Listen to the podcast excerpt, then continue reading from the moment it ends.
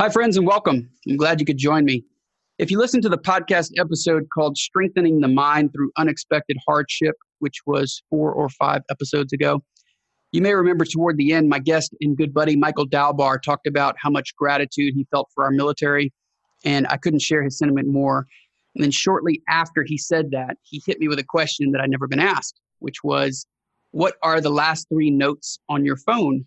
Meaning, what were the last three things that I either updated or created new in the Notes app on my iPhone? So I clicked on my first note, and there were three very short stories about our military. And in an effort to save time, I only shared two of those stories. Today, I thought I would share the third story since I have a special guest who is currently serving on active duty in the United States Marine Corps. So before I introduce him, I'm going to share that story from my notes. And give me just a second. Okay, here we go. So I hold on to stories like these because they serve as a reminder for me that one, we owe these guys a debt of gratitude that we can never repay. Two, if you're ever standing in line to get a beer or at Starbucks, see to it that these these guys money is no good. And three, freedom isn't free. Here's a story Robert Whiting, an elderly American, flew to Paris. He was 83 years old. And when he got to customs, he was searching through his carry on bag to find his passport. And it took him a, a few minutes to find it. Meanwhile, this hot shot young customs officer said to him, Have you been to France before, monsieur? And the old man gave him a once over and said, The last time I was here, I didn't have to show it. So the customs officer said, This is impossible. Americans always must show their passport upon arrival in France.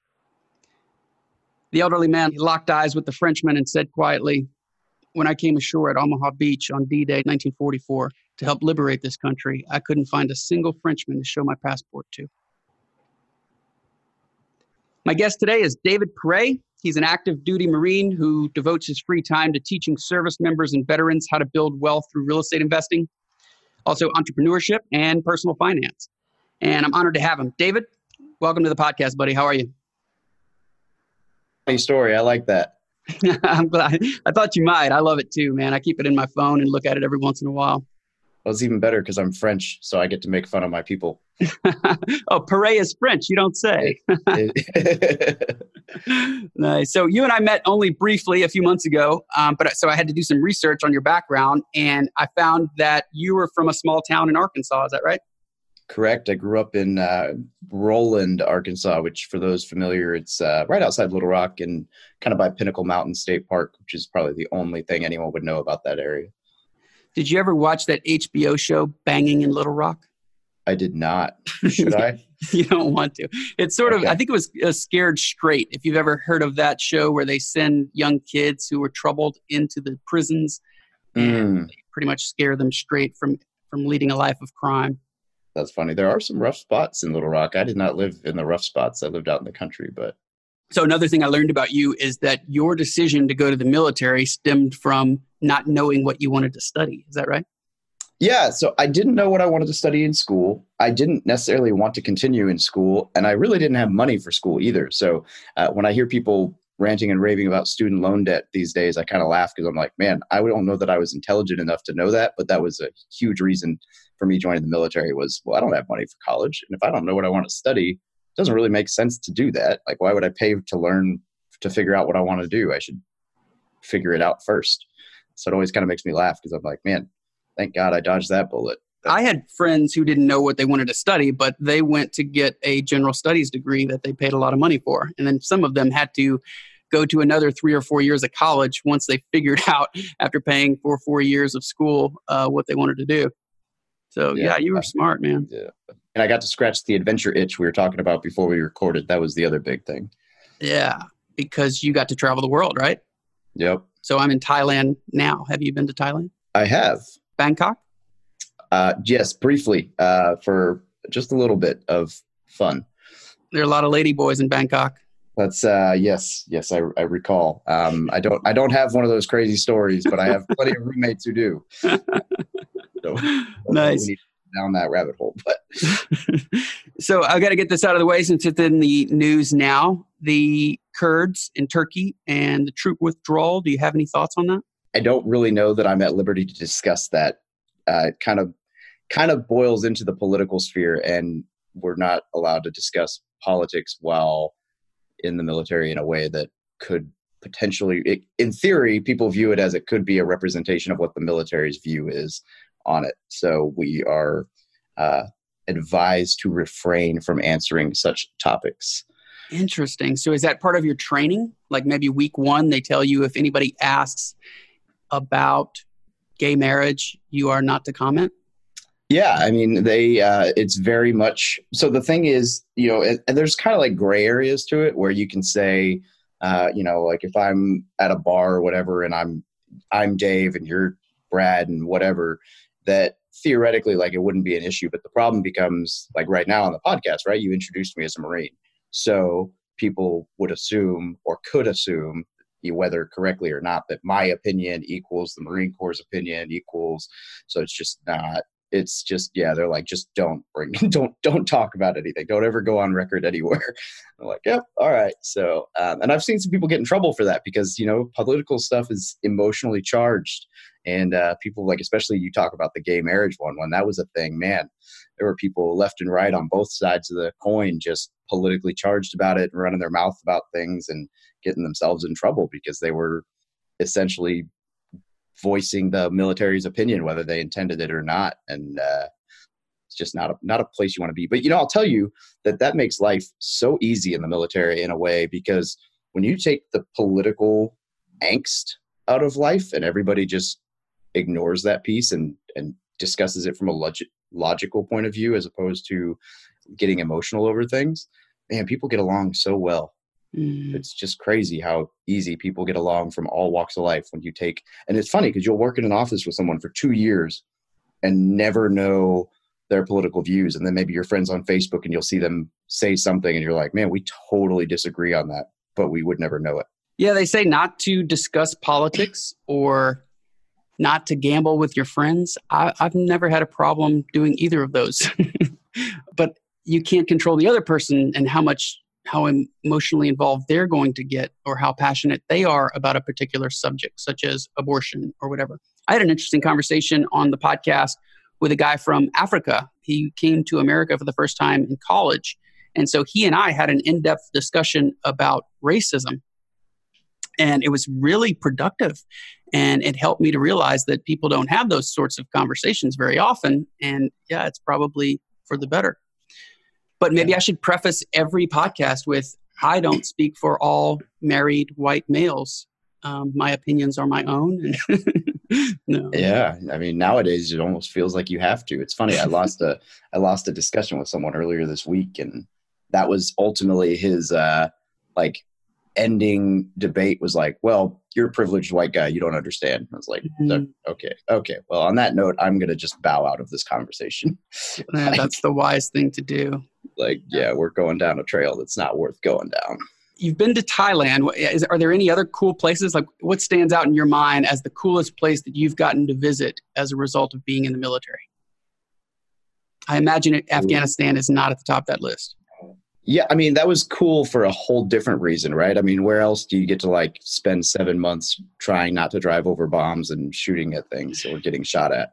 Um, so it was it was an adventure for sure. But man, that's such a good question. I've lived, I've got to go to some crazy places. So like, I got to spend a month in Kyrgyzstan. Uh, well, like 10, 10 days here, 20 days there. And a lot of people would never, that's somewhere no one would ever go. And ironically, we were there when they were going through kind of a civil war. So, like, we're on this little compound getting ready to come back from Afghanistan, and we're not allowed to leave said compound because outside is like a civil war going on. And we're like, man, we just left combat. This is kind of interesting spot to be. Um, I would say Tokyo might be my favorite uh, location that I've got. So I say Tokyo, but Fuji. I got to spend a month and a half in Fuji, and I absolutely loved. I never got to hike the mountain because it was December and the mountains closed during that time. But like the culture in Japan, I love it. I just love Japanese culture. But living in Fuji and then getting to go to Tokyo, like you know, the biggest city in the world, and the and the people are just so nice and genuine everywhere you go. I, I absolutely loved Japan. And I actually lived in Okinawa, Japan for two years, so I got to see a lot of Japan, and I it was just great.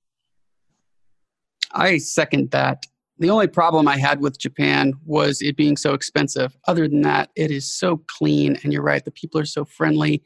The food is great. When we were traveling from Tokyo to Bangkok, we got the most beautiful view of Mount Fuji. And I tried to snap a picture so that I could share it on Instagram, but the picture didn't come out well. But I didn't know Fuji was a, a city or a town. I just thought it was a mountain. So that's interesting. It, well, I mean, it is a mountain, but the the underlying area they they have a training area for the Marine Corps called like it's literally called Fuji something training area, mm-hmm. um, and it's just for training, but it's right at the base. So every morning you wake up and you watch the sunrise, and you're like, ah, Mount Fuji, it's beautiful. And then you're like, now we're gonna go do some crappy cold weather training, mm. but it was a nice place to wake up. The other place I've done cold weather training was almost as beautiful, but much more miserable. So when you were driving around bombs, as you said in Afghanistan, do you think that that experience is some of the the best bonding that you ever did? And the reason I ask that question is because I've read where Londoners, after being bombed by the Nazis, you know, following Blitzkrieg, all that time that they spent hiding out in tunnels kind of sort of bonded them to their neighbors. And distress like that often brings people together. And you can't replicate that after the fact. The same could be said about Katrina in New Orleans, where people come together, or, or Hurricane Harvey in Houston. These tragedies have an upside, which is a lot of times the human element of it and how people come together really uplifts people. And sometimes they even say that they miss it do you miss your Afghanistan experience? Well, first of all, did you find that that sort of experience going through that with other guys that I'm sure you would consider brothers, did that bring you closer together? And do you ever miss that that sort of bonding? And that's a, a very good set of questions that people don't generally ask. It's they they always seem to be more concerned about. It's funny because I have gotten the question quote do you did you kill anyone which is like a total no no question to ask service members mm-hmm. more than people have thought about asking what you just asked which is funny because that's just how people think but your question is the one people should ask and the answer is absolutely like 100% not only is that some of the best memories that I have in the military. And honestly, the reason I reenlisted was because I thought I was going to get to go back to Afghanistan. Because, I mean, there is not ever been a greater sense of purpose in my life than while I was there. And you're like, holy crap, everything I do means something. And all I have on my plate is don't die, don't let a teammate die. Like, there's no drama, there's no bills, there's no outside stressors or outside communication or negative news or political BS. It's just, hey, this is our mission today. And we need to make sure we all make it through. Um, and I will tell you that yes, there is not some of the best relationships I have, but a vast majority of the best. And I mean, it's been nine and a half years now. Uh, and I still, we have a Facebook group that gets posted in almost daily. We still talk all the time. I'm still, I mean, we still do meetups. Like if anyone's in the same state, we all know where people live, and it's like, hey, I'm driving through your state. You got a place for me to crash? Let's hang out. Mm. Um, and I've been in a couple of those guys' weddings, and uh, it's just a phenomenal experience. And I, I actually was just I'm reading a book right now, and they talked about the negative experience creating bonding. And one of the examples he used was hazing. He said like fraternities and sorority hazing. Well, the military military's outlawed hazing, and there's a lot of good reasons for that, right? Like hazing is definitely not a, great thing.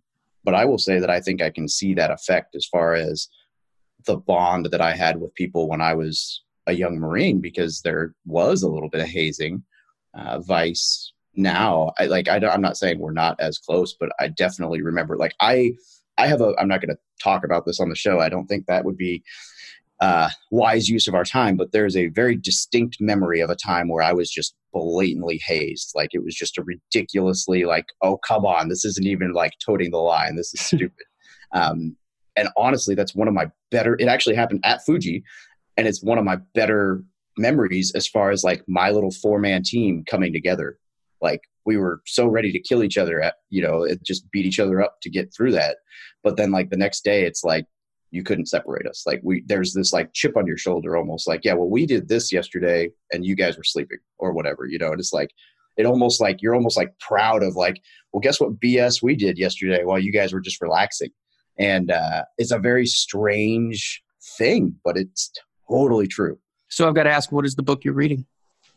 It's called The Like Switch, uh, L I K E, and man, if you haven't read it, so I'm I'm about two thirds of the way through it I think it's usually I will buy a physical book if I liked the audiobook or felt like I didn't get all of it that got get all out of it that I should have. This is probably the first audiobook that within the first 2 hours of listening I was like, "Yep, I'm buying the hard copy."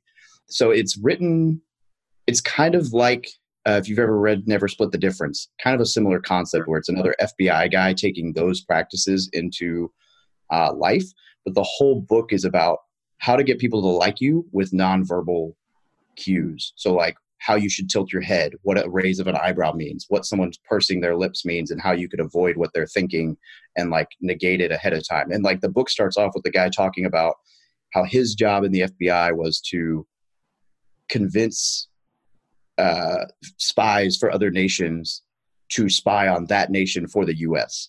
And it talks about the first like story is how he convinced a Soviet guy to spy, spy on the Soviets for the U.S and he did it. His first step was literally spend 30 days just strategically standing in the street where this guy walked to get coffee every morning.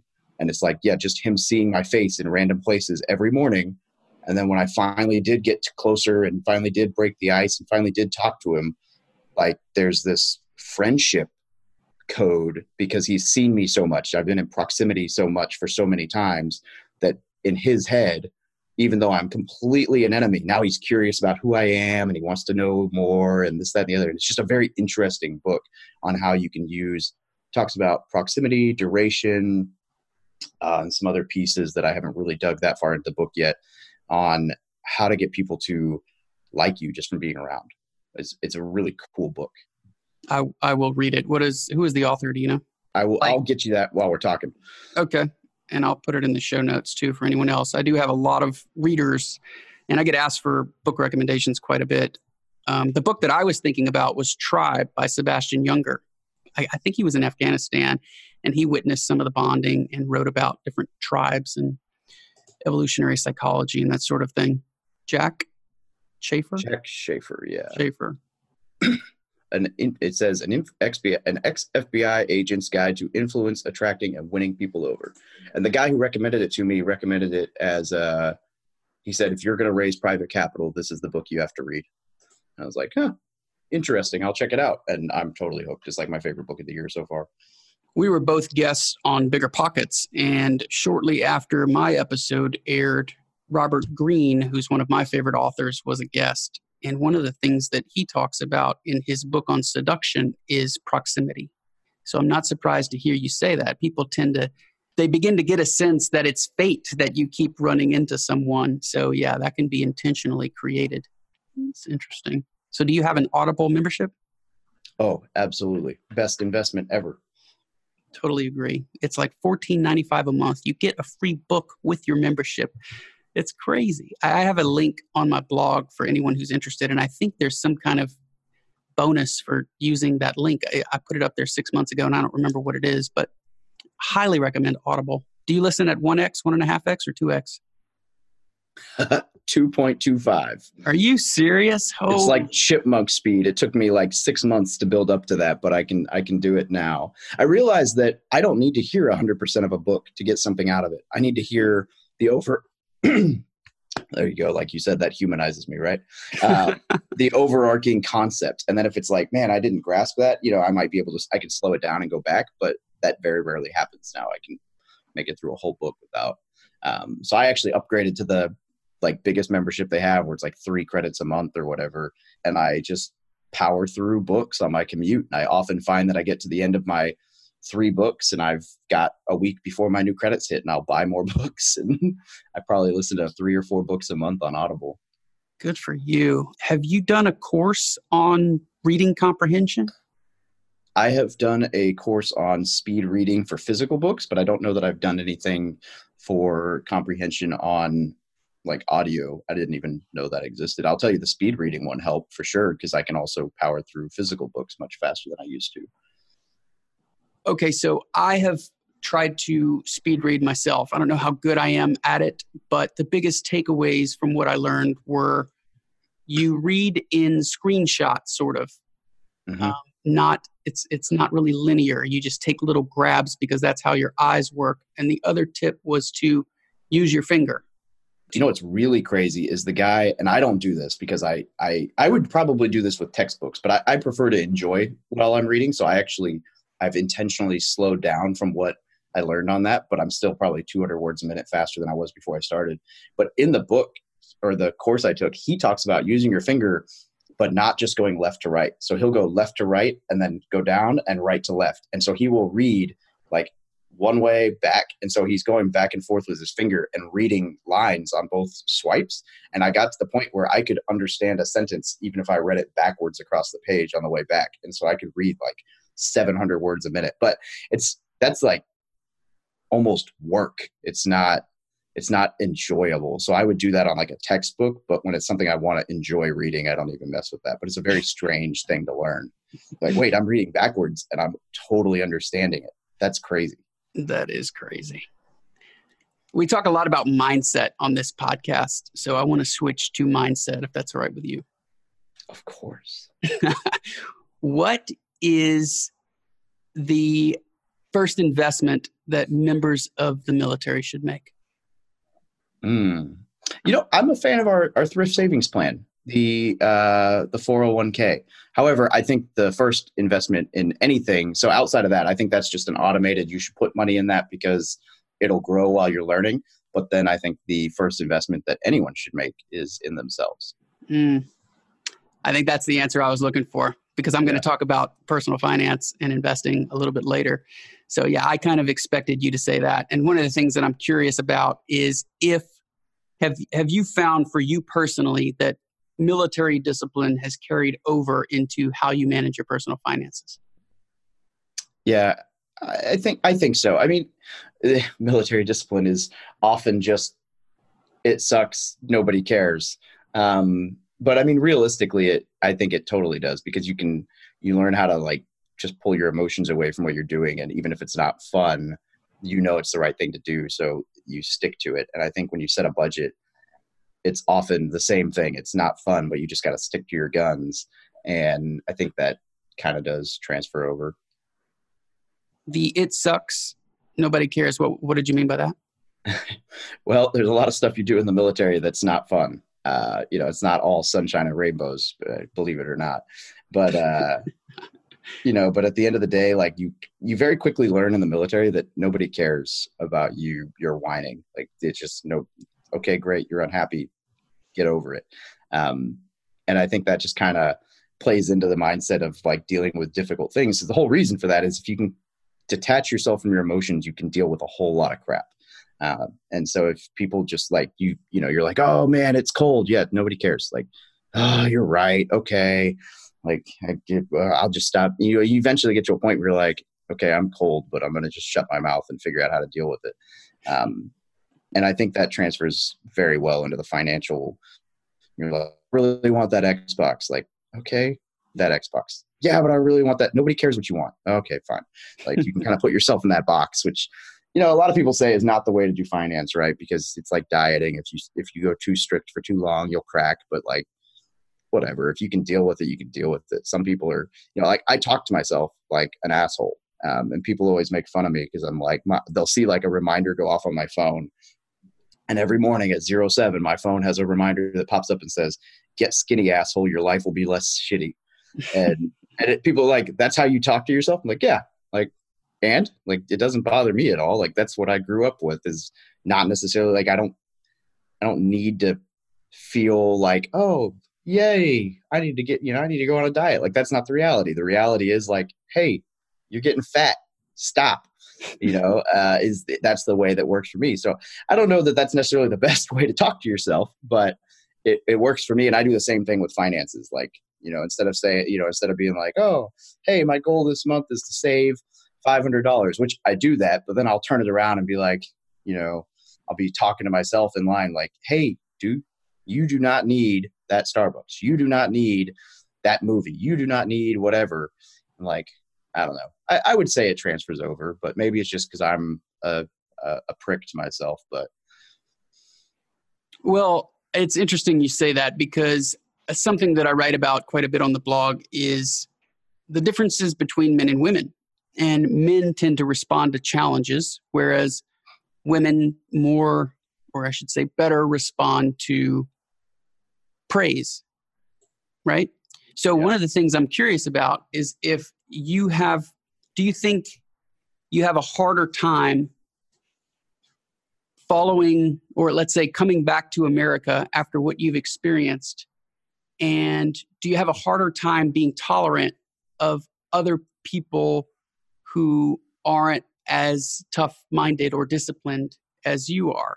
Or, or maybe they allow trivial things to get to them real easily, like cold. You know what I'm saying? Like, how do you how do you manage that sort of thing? I will say that the unfollow button on Facebook is my best friend.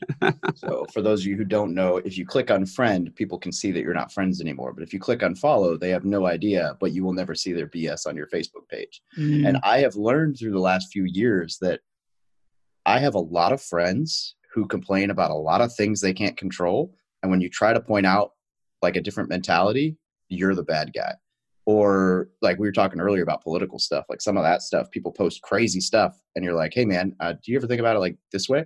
And uh and people just do not appreciate it. So i finally just started unfollowing so i didn't see stuff.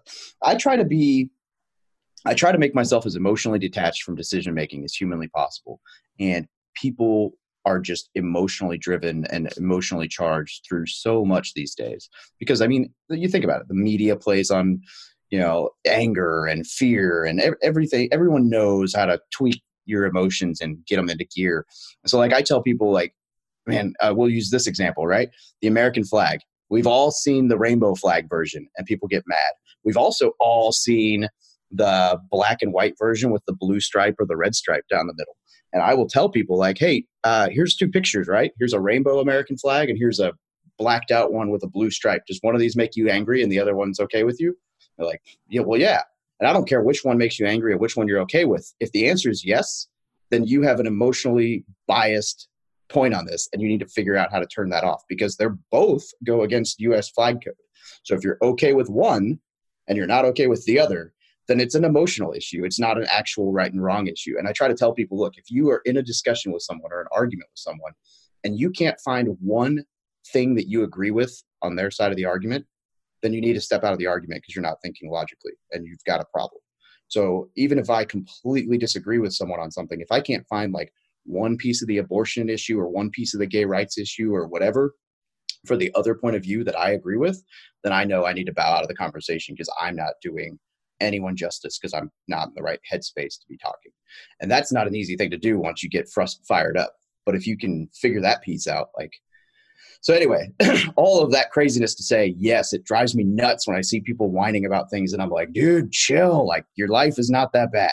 Man, I love everything you just said there. And I had a conversation on Twitter that directly resembles what you're talking about. So somebody posted that the IMF confirms that trickle down economics is indeed a joke. And I said, well, it's interesting. The article doesn't mention whether the standard of living has indeed risen for low, low income folks. Since trickle down economics is a political term, it's important that we read opposing views on important topics and then draw our own conclusions. Otherwise, we just risk confirmation bias. And mm-hmm. she said that she would love to read opposing views that proves trickle down economics works. And did I have a link? And I thought, I, w- I was just so surprised that I was like, wow, it's so rare that somebody wants to read opposing views on this important topic. So I said, yeah, I would read Gosling, Ridley, Thomas Sowell, see where you differ with them, and then in- include the opposing view in your strong support. And so she said, yeah, I'll be happy to check them out. But it doesn't change the fundamental fact that the original article I posted um, said that trickle down economics literally started as a joke. And I said, well, it started as a joke for political purposes. so, yeah. uh, I mean, originally, back when Calvin Coolidge was in the White House, he was in the White House right before Hoover. And he said mm-hmm. the object of taxation is to secure revenue. The problem is to find a rate at which will produce the largest returns. And the struggle to find that rate wasn't always politicized. It was just how do we come up with the tax rate that's going to generate the most revenues? And then it didn't become politicized until Reagan. And that's so trickle down economics is a political term. But I actually did have a conversation on Twitter with someone who was interested in learning all sides of an argument. And I was so impressed with that. so, rare. Yeah, so rare. Cool. So do you think it's easier for you to distinguish between what's in your control and out of control? And if so, is that something that you got from the from the military or was it maybe just strengthened through your experience in the military? I'm sure the military has something to do with that because you just kind of quickly learn in the military like okay well i can't control that we got set got told to be there at zero five so i'm just going to be there at zero five and stop complaining about it and, and so i think that probably does kind of start out there but then there's a lot of mindset books right and there's just a lot of people who the what's the quote like focus on what you can control and not i forget there's an actual what's the uh like lord grant me to it's the, to, is it uh, prayer yeah, that one. That's what I'm trying to get to. Uh, the strength to that serenity prayer, like that viewpoint on life, is is awesome, and I, I think it's becoming kind of rare, but it's uh, a very easy way to help you live a less stressful life. Yes. Oh, I totally agree. I went through through some tough times as a kid, and it so helped to illustrate for me the difference right away. Like, oh, I can't control that and it hmm. stemmed mm. from something that I went through that I couldn't control as a kid that really affected my life. So, um, one thing I, I want to know is if sorry, I keep going back to your military experience because it's it's fascinating to me. But is there anything that you learned about human nature that other people might be slow to learn? And, and the reason I ask is because you see people in stressful situations, but you also have, I would think, a lot of time in solitude or, or at least time to think when you're in the military. Am I am I right in saying that? I, I would say so. There's I mean, yeah, because we do we do guard duty no matter where we end up. We call it fire watch, but we'll do, you know, depending on where you are, one hour, four hour, twelve hour shifts of guard duty where you're I mean, theoretically you could find yourself totally alone on a outpost overlooking, you know, contested areas and just hanging out up there on your own for one hour, four hours, whatever. Uh, and so you definitely get some time alone in your thoughts through that and through different. I mean, you're always rotating through Firewatch in, in convoys when you're paused. You know, two or three people might be sleeping, and the guys up in the gun turret wide awake, uh, and you rotate through that position. So, man, as far as human nature, that's a deep question. I almost feel like I need to think about that more because uh, I'm sure there is something in there. Mm. I mean, obviously, I'd, I'd say, you know, the normal stuff like humans are inherently selfish, whether they like to agree, they, they like to think so or not. Uh, but at the same time, like, man, there's some, there's got to be something really deep in there that I could unpack if I if I think about it. But, mm-hmm. uh, and I don't know. How about a different question? What are the similarities between Afghans and Americans? Hmm, that's good. Uh, I would like to say that it's the fact that we will come together to help each other out. They're very, uh, they they work together very well in a community through their little villages, and I think that you know when you see people struggle through poverty or rough times, they come together and help each other out. I think that's something that America is good at when it when it comes to it. I, I would actually I, I, joke, but you know, it's kind of unfortunate that we haven't had a tragedy or a, a, depression because I think that might bring the nation back together a little bit. Uh, I, I, don't need to go on record saying I want us to go through a depression, but you, know what I mean. Um, so I think like that piece, like they've gone through some pretty rough times and they're very close knit because of it in their little communities. I believe going back to Reagan, I think he was the one who said that we would come together if we were attacked by another planet. but that might yeah. be what it would take. Since we're asking deep, deeper questions, this is sort of a macro question, but do you have a why?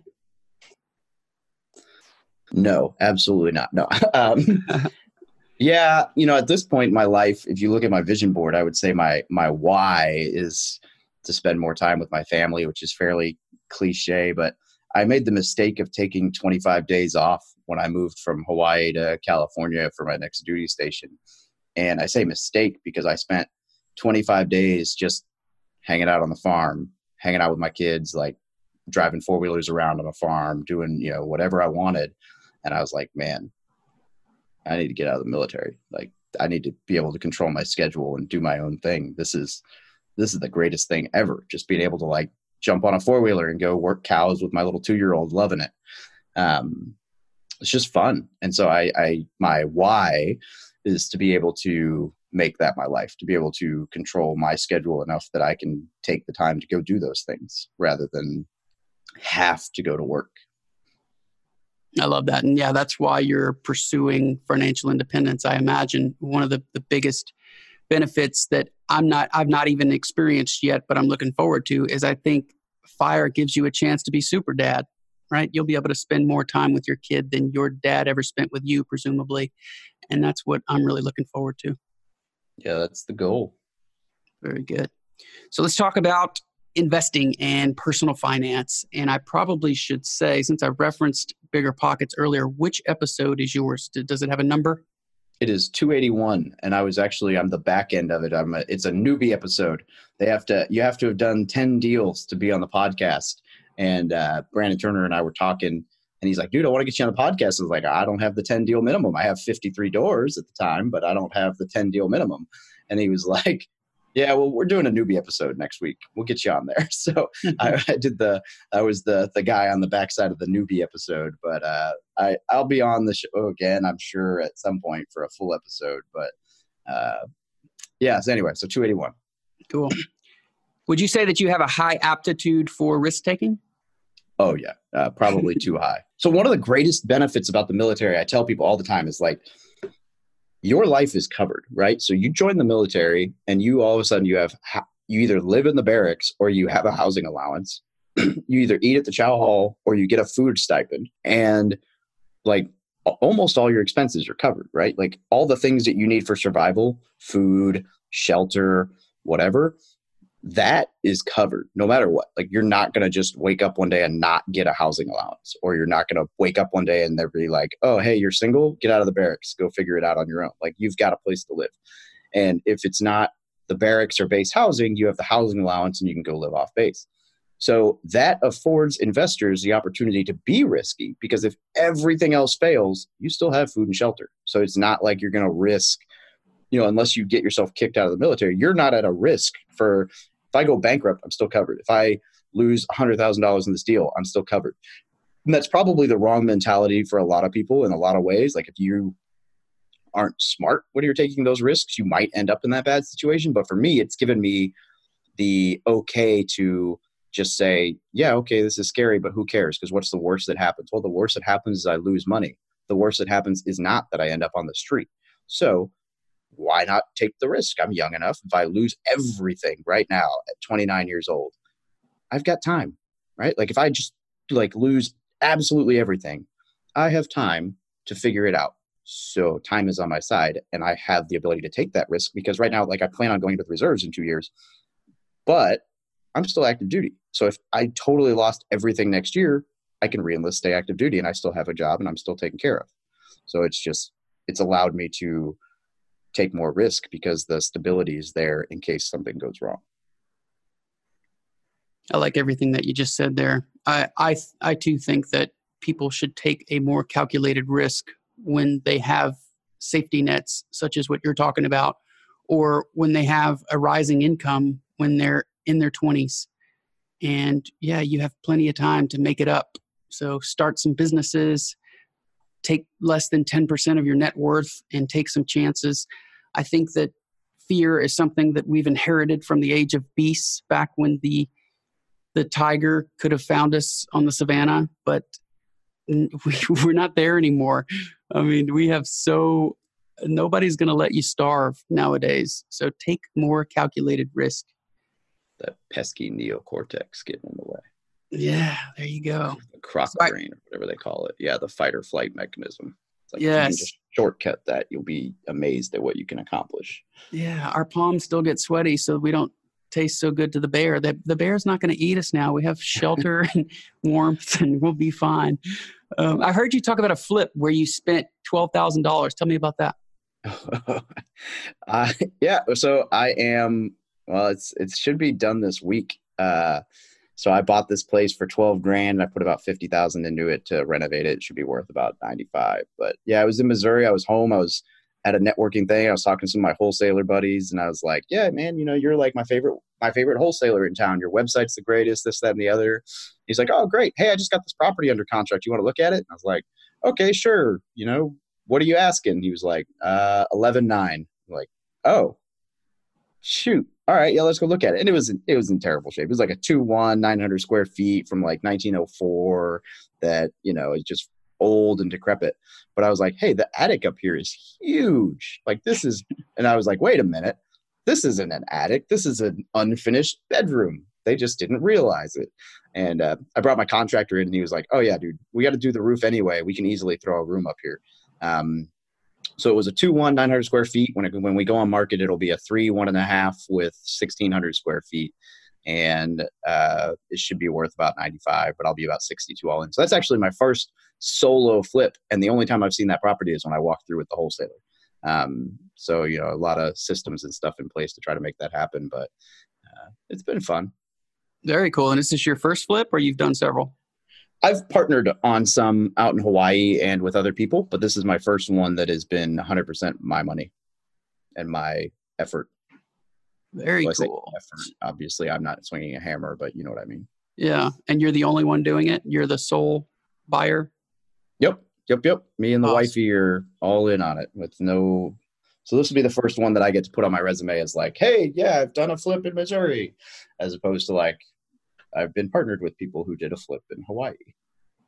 So you all in, you were you're at sixty five thousand. Is that cash that you came up with, or did you use money from the bank?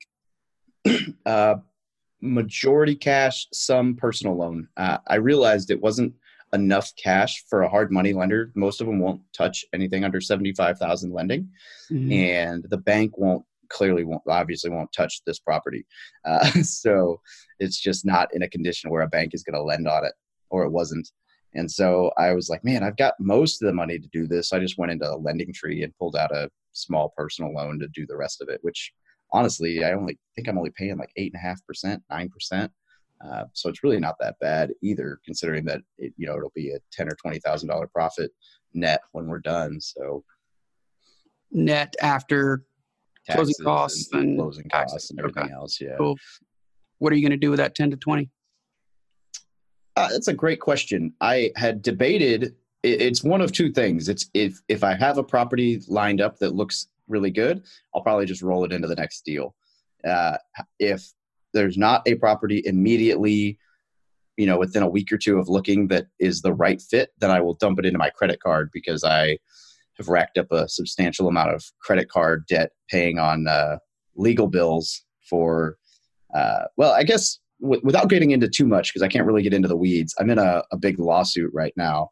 I guess almost a hundred thousand right now tied up in a deal that did not go so hot and i'm trying to get my money back because there were some things in the contract that weren't upheld and i'm trying to say like hey dude um, no that's not how this works. I want my i want my down payment back. It was a seller financing like a lease option deal and uh, it just yeah just did not end well. So uh, so i've racked up a large amount of undesired credit card debt on legal bills and even though i will get all of that back when we win the lawsuit I will probably just pay that down so that I don't pay interest on it while I'm waiting to get my money back. Unless there's another deal, because ultimately at the end of the day, even a 10% interest on a credit card or 12% or whatever I'm paying, I can get a better return if I flip the right house. So. And did you have to put this on a credit card because most of your assets are tied up in the TSP that you mentioned earlier? No, I could pull out of the TSP if I wanted to. I could I could pull money from that to do the to pay on this. I just chose to leave my money earning interest in the TSP rather than to take a loan out of it. Um, but because I have so much capital tied up in the lawsuit, I just went with the credit card rather than because it was available. it's like, I'll just swipe this, whatever. Um, I have a pretty large uh, limit on it, so I'm not really at a risk for going overboard and I know the money will come back. So I just left all my money in the investment accounts and used the credit card rather than uh, rather than pulling money out of investment accounts. Gotcha. Do you also do buy and holds or you just strictly flips? No, I'm primarily a buy and hold guy. A flip is more or less something that was a product of me needing to raise capital back up because I lost a lot. Uh, so I have the the one that we're in the lawsuit over. That was 40 units, um, but I have a 10 unit, a duplex, a triplex. So we have 13 long term rental units right now, and then that big 40 unit that went south. So uh, at one point I had 53, but have 40 or have 13 right now. I'm negotiating a seller finance 12 unit deal. My property manager is walking through it tomorrow, and that one should be uh, it's some some great terms, assuming the property is what he says it is, and then uh, the flip is really just my way of making my money build capital again while I'm waiting on getting my capital back. Okay. Did they ask you on bigger pockets how much cash flow you had from your properties? They did not. Hmm. Are you primarily investing for appreciation or cash flow or both, or how do you see um, that? Uh, I think there'd be a little bit of appreciation, but I'm in the Midwest, so it's a very low appreciation market, a very, very much a cash flow market. So, uh, to answer your question, I guess, because I would imagine you are leading towards I'm asking curious. yeah, yeah, yeah. So, uh, I have a single family home that was our residence that we rent out. So it is probably probably nets about 250 a month right now. Um, it the mortgage on it's about 700 and rent is currently 1250 which is not a huge spread but it's a very newly renovated property so the maintenance and capital expenditures on it is like nothing um, i mean the capex obviously is always there but the maintenance on it i mean i think i've spent like knock on wood, uh, I think we've spent like $110 on maintenance last year. So uh, not very bad. Um, so I, I still save a large chunk, but I probably averaged like right at 250 in cash flow on that last year. My duplex averages about 310, 315 in cash flow a month. Mm-hmm. And my 10 unit, my 10 unit is a little crazy. Um, so I bought this thing super over leveraged, right? I did seller financing, this, that, and the other. I was I, I brought 4.9% down to the closing table. And so I only put 10,000 bucks down on it, uh, 10,900. Uh, and I've since refinanced last week and pulled 14,000 out. So I got my whole down payment back, dropped the payment $200 a month. And I have 62,000 in equity that I've built over the last 18 months. So that was all wonderful, right? So that thing's a win in that regard. But it it really fluctuates a lot more than my other properties just because it's kind of a like a lower C class property and I'm on the hook for utilities. So we've been able to do RUBS to get rid of that. Um, it goes anywhere from 800 to 1200 a month in cash flow, although now it'll probably be 1000 to 1400 with the $200 less in monthly payments. Um, which is great. I mean, that's 100% cash on cash return, but it's just funny to, because it really does. Like one month will be like like 400 in cash flow and I'll be like, "Oh my goodness, what happened?" And then the next month will be like 2000 in cash flow and I'm like, "Oh, cuz it just seems like that property is just a weird Well, I'll give you the perfect example. In the last year, I had someone moving out take out uh, a $3,000 worth of roofing damage by hitting the roof with the top of their U-Haul. Like they just scraped through the scraped down the side of the gutter and ripped off like a corner of my roof is that something you budget for? No generally generally not expecting someone to run into your building with a u-haul. Mm. um, so that was kind of a strange expense it took like seven months to get insurance to cover it. Uh, and then just two weeks ago when rent was due my property went in my property manager didn't get rent from someone who was very reliable so they went to the house or the, the building to check on them and i had someone dead in my apartment for two weeks. So now i have $4,500 worth of environmental cleaning fees and oh. carpet replacement and flooring replacement to get this unit rented. So I was like, man, this, this guy, like his going away present was that he was going to take every penny of rent he's paid me over the last year away from me. like, thanks. Cause he was only renting for, you know, this is Missouri. So he was probably at like 475 a month because he was a little bit under market value or whatever, market rent. And I'm like, man, over the course of the year, that's six thousand dollars or fifty five hundred or whatever. And he's going to cost me almost that much in getting the unit turned over for the next guy. So it's kind of one of those crazy things where it just fluctuates. It's usually around twelve hundred a month, a thousand a month. But but man, this next month is going to be like, well, there goes a month's worth of income. so mm. it's uh kind of a crazy property, but it's been fun. It's uh, I've learned a lot about evictions and stuff, but it's still been profitable every month. So your flip was in Missouri, and yes. you're in San Diego. Do you advocate for long distance investing, real estate investing? I think that depends on your market. You know, if I if I was in a market that cash flowed really well and I, I liked the the market, I would absolutely invest locally. Um, San Diego is not a bad market to invest in, but there's some tenant rules that I'm not a fan of, and I wasn't going to live here very long, and I really just did not want to deal with a property in California from long distance. So I don't want to own something here while I'm living in Missouri, just because, well, for one, they, they've got rent control now. Uh, the tenant laws, it's so tenant friendly in California. I mean, it's a nightmare to go through an eviction process here. And I just didn't really want to deal with all that. Uh, mm-hmm. so I just continued pumping my money into Missouri, where it's very landlord friendly, it's it's cost effective, and it's I have a decent team. Um, so I advocate for finding a market that works, whether that's locally or not, and then just going for it. And you know, so many people get wrapped up in picking a market. I just tell them like narrow it down to five, and then put them all on the wall and throw a dart at it. Like if you got it down to five markets in the U.S., like that's five markets out of like what several hundred thousand potential places you could invest or however many cities there are in the US. So you narrowed it down to five. They're all good choices. Pick one and go for it. It really doesn't matter where you invest. It just matters that you build a good team and have a good strategy. I like that. I'm going to ask you some fun, quick questions. Um, is it true that there are no atheists in foxholes? Mm. I would say yes and that that stems from you know when you're about to die everybody becomes a praying man. Mm. but uh, you know you see it a lot at, at recruit training like at boot camp people people go to church. It's very rare that people do not go to church because it's an out it's a way to get away from you know the craziness of the squad bay and the drill instructor. So almost everybody finds a religious service to go to. And it's it's very similar in the military like oh man like i can go to this chapel and just relax or i can go talk to chaps and like relax. And i don't think that's the right reason or necessarily the reason but yeah it's definitely definitely i would say true i have yet it, everybody becomes much more religious when they're faced with dying mm. have you ever met anyone in the military who you suspected had communist sympathies mm. i I would I, I, don't think so. However, like I said, you know, we don't talk politics much at work. Yeah. Uh, but I, you know, you'd be surprised what what people do believe. Um, I don't know that I would use those words to describe it, but I mean, there's people who believe all different walks of life. I would say generally that it's kind of a capitalistic mentality, but uh, I don't know that it's all that way. Mm. What book has taught you the most with regard to personal finance or and or real estate? Mm.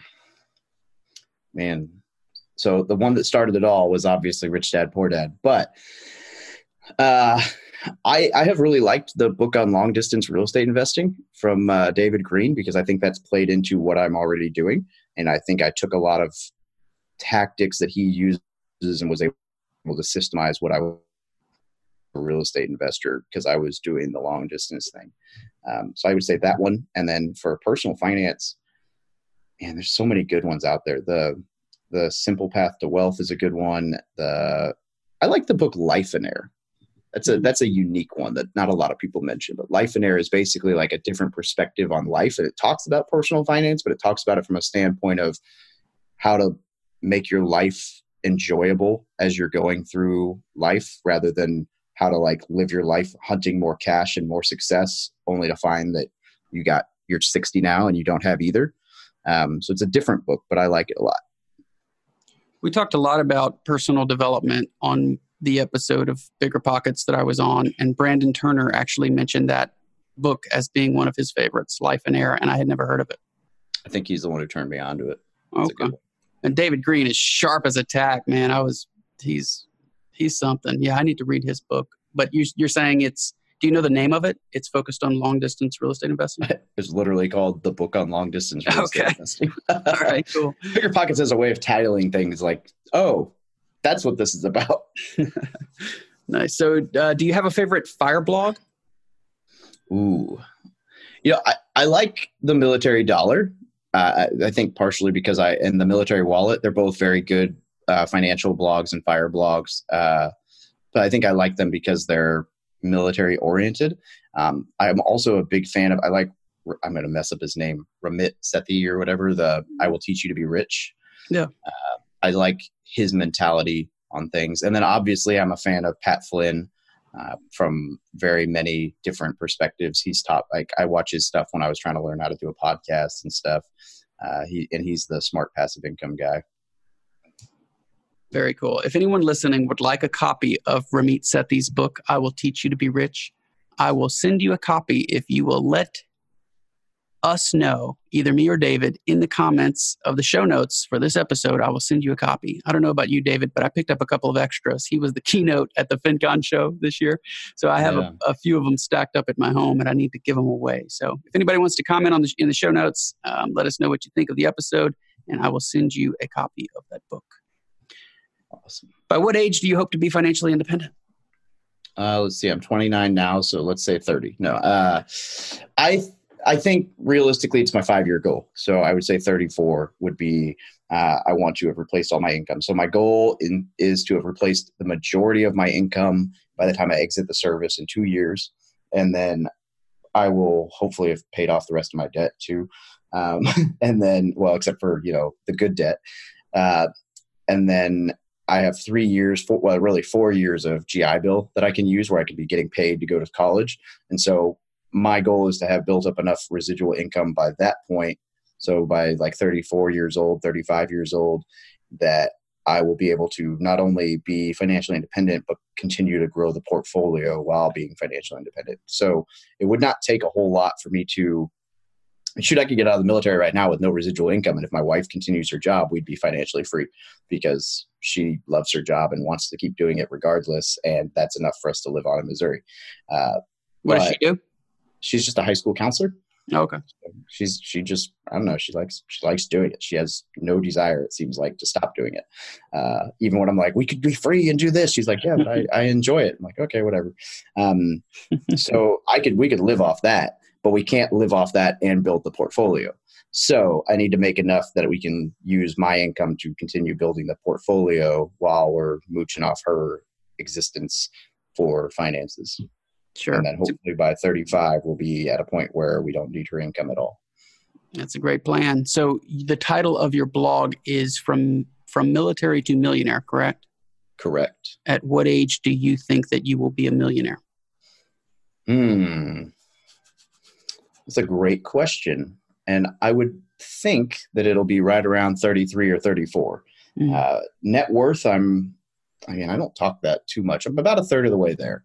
And I've been investing for four years, but it, it, you'll, you know, most people find that that increases faster as you go along. So I assume that if it took me four years to build 300K in net worth, that it'll probably take me you know the next four years to take to double that or to to triple that um, to make another 600 uh, and I think part of that is just if I can get my if I can get my capital back that's sitting you know in that tangled up in that mess. Theoretically, that deal would have replaced my income, but uh, now it's just taxing my income. So it happens. So does the loser pay all attorney fees in that case? Correct. Okay. And given that there were some very black and white things that didn't happen, I, I'm fairly confident that I'll be okay. If someone dropped a million dollars in your lap tomorrow, what would you do with it? Ooh. That's a great question. I think I would take I'm trying to think of the best answer for this. So a million dollars. I would probably take half of it and put it away for a rainy day. And I don't mean savings account. I mean I would probably put like a hundred thousand in each of my kids' uh, like education plans, right? So that they would I would know that like, hey, no matter what happens, like they are funded. Um, although I would be very it would still be a rough debate between if I wanted to try to do like 529 like an education plan or if I wanted to just buy $100,000 down worth of real estate investments and let that pay for their college, which is the Brandon Turner thing that I kind of like what he did with that, where he bought a, house and said, This is Rosie's house. Um, so I think I would probably buy each of them a property, maybe like a two hundred thousand dollar down or two hundred thousand dollar rental with fifty percent down, just so it'd be a really simple cash flowing property. Just put all the money back into an account, and then when they turn eighteen, you know, like do a do an eighteen year uh, or 15 year mortgage or whatever. So it's paid off. And I can say, here's your property. Here's what it's worth. Here's what it makes every month.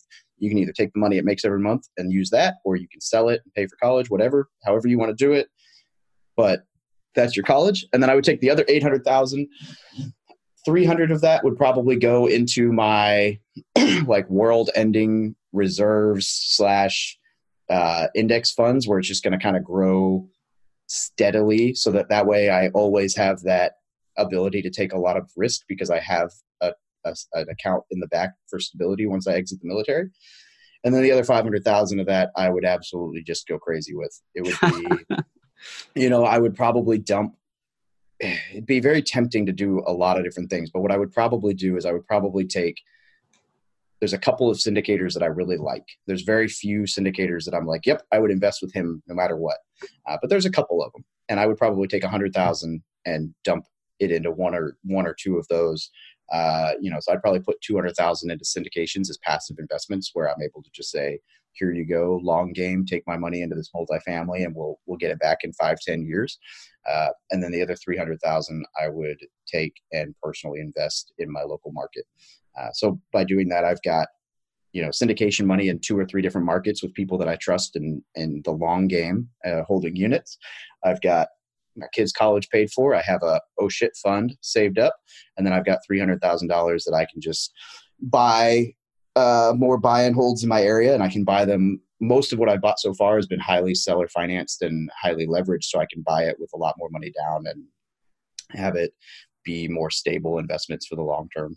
I've asked that question to just about every guest that I've had on the podcast, and I have not had someone go into so much detail and put so much thought into what they would do with a million dollars. And I think I'm sure you've heard that someone who is a good steward of their money is likely to get a lot more. So, just based mm-hmm. on the, the answer to that question, I think that you will probably end up with a million dollars a lot sooner than you expect.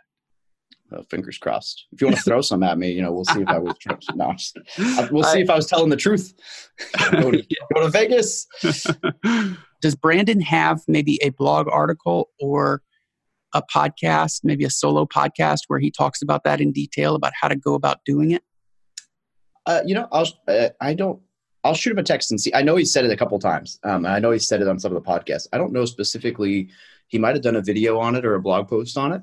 Um, mm-hmm but I can, I can shoot him a text and ask where he told that story. But he basically, for those of you who don't know, he bought a, I think it was a fourplex, right? Like the year she was born, he bought it's a triplex or a fourplex up in his market in Washington, and he financed it. I want to say he got just a straight up 18 year financing, so it'll be paid off right when she's ready to go to school and it's it cash flows and that money goes into an account and i think i think what he was and i, I need to double check this but i think he was saying he's going to keep the cash flow until he's paid back his original down payment on it and mm-hmm. then it'll all go into an account for her and then obviously when she's 18 she'll have this cash flowing asset that's free and clear and she'll be able to determine from there what she's going to do with it and he plans that. on doing the same thing uh, they're they're pregnant right now so i know he plans on doing the same thing i believe with the second so which is just a cool strategy. Also, I just want to throw this out there because I say it all the time, and you just brought up a point.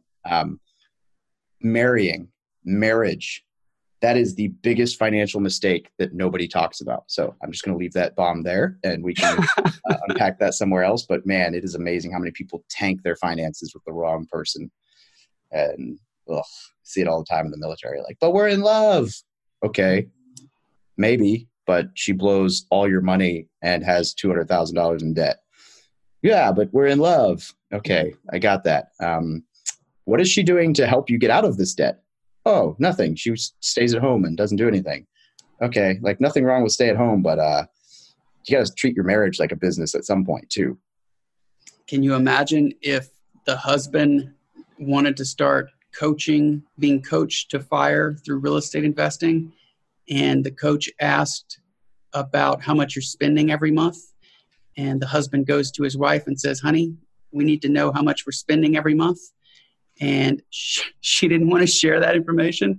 And yeah. the excuse was that it was unfair to the kids to pursue fire. I'm like, what? It's nuts. Yeah. yeah. So, yeah, uh, I to say it's unfair to the kids what you're doing with what could be used to, but anyway. Yeah. um, Ramit Sethi talked about Vanguard target funds, and that's what he uses. And so Brandon Turner's plan is like real estate target funds because you said it's 18 years, right? Yep. Very good. I just have two more questions for you. What are you most grateful for? Hmm. Wow. Uh, you'd think I'd have a great answer for that off the top of my head, but there's a lot. It's like that It's old because there is a lot. too lot. many. Yeah, it's like too many decisions. Just narrow it down to two for me, and I'll make a choice. But, um, man, I you know I I guess I'm just grateful that I've had a very purpose filled life so far, and I'm grateful that I've been able to build up this community to start creating another purpose for myself, so that when I get out of the service, I'll still have that sense of purpose. That's a great answer. Well, dude, your YouTube channel is on fire. I know you have over a thousand subscribers and just monetized. How can people find that YouTube channel and connect with you online if they want to do that? yeah it's it's growing consistently so basically everywhere on the internet i am found under either military millionaire or from military to millionaire so uh, the blog is from military to millionaire.com and it has all of those other links on it um, and then the youtube channel and podcast is all under the same name so Excellent. Well, thank you for being here. Thank you for your service to our country. I really enjoyed this chat, David. thanks brother it's been fun thanks for having me on Likewise. Folks, thank you for listening. I never take it lightly that you're tuning in. It means the world to me. As long as Lady O and I are in Thailand, we'll be sending a unique gift to listeners who leave a review on Apple Podcasts. The reason we do that is because, well, one, she enjoys shopping at the night bazaar here. And we also like sending mail because we know how good it feels to receive something in the mail. So the more reviews that there are on Apple Podcasts, the easier it is for people to find the podcast, thereby helping us to extend our impact and influence on those wishing to improve their lives, even in some small way. I can be found at man underscore overseas on both Instagram and Twitter. Thank you, folks.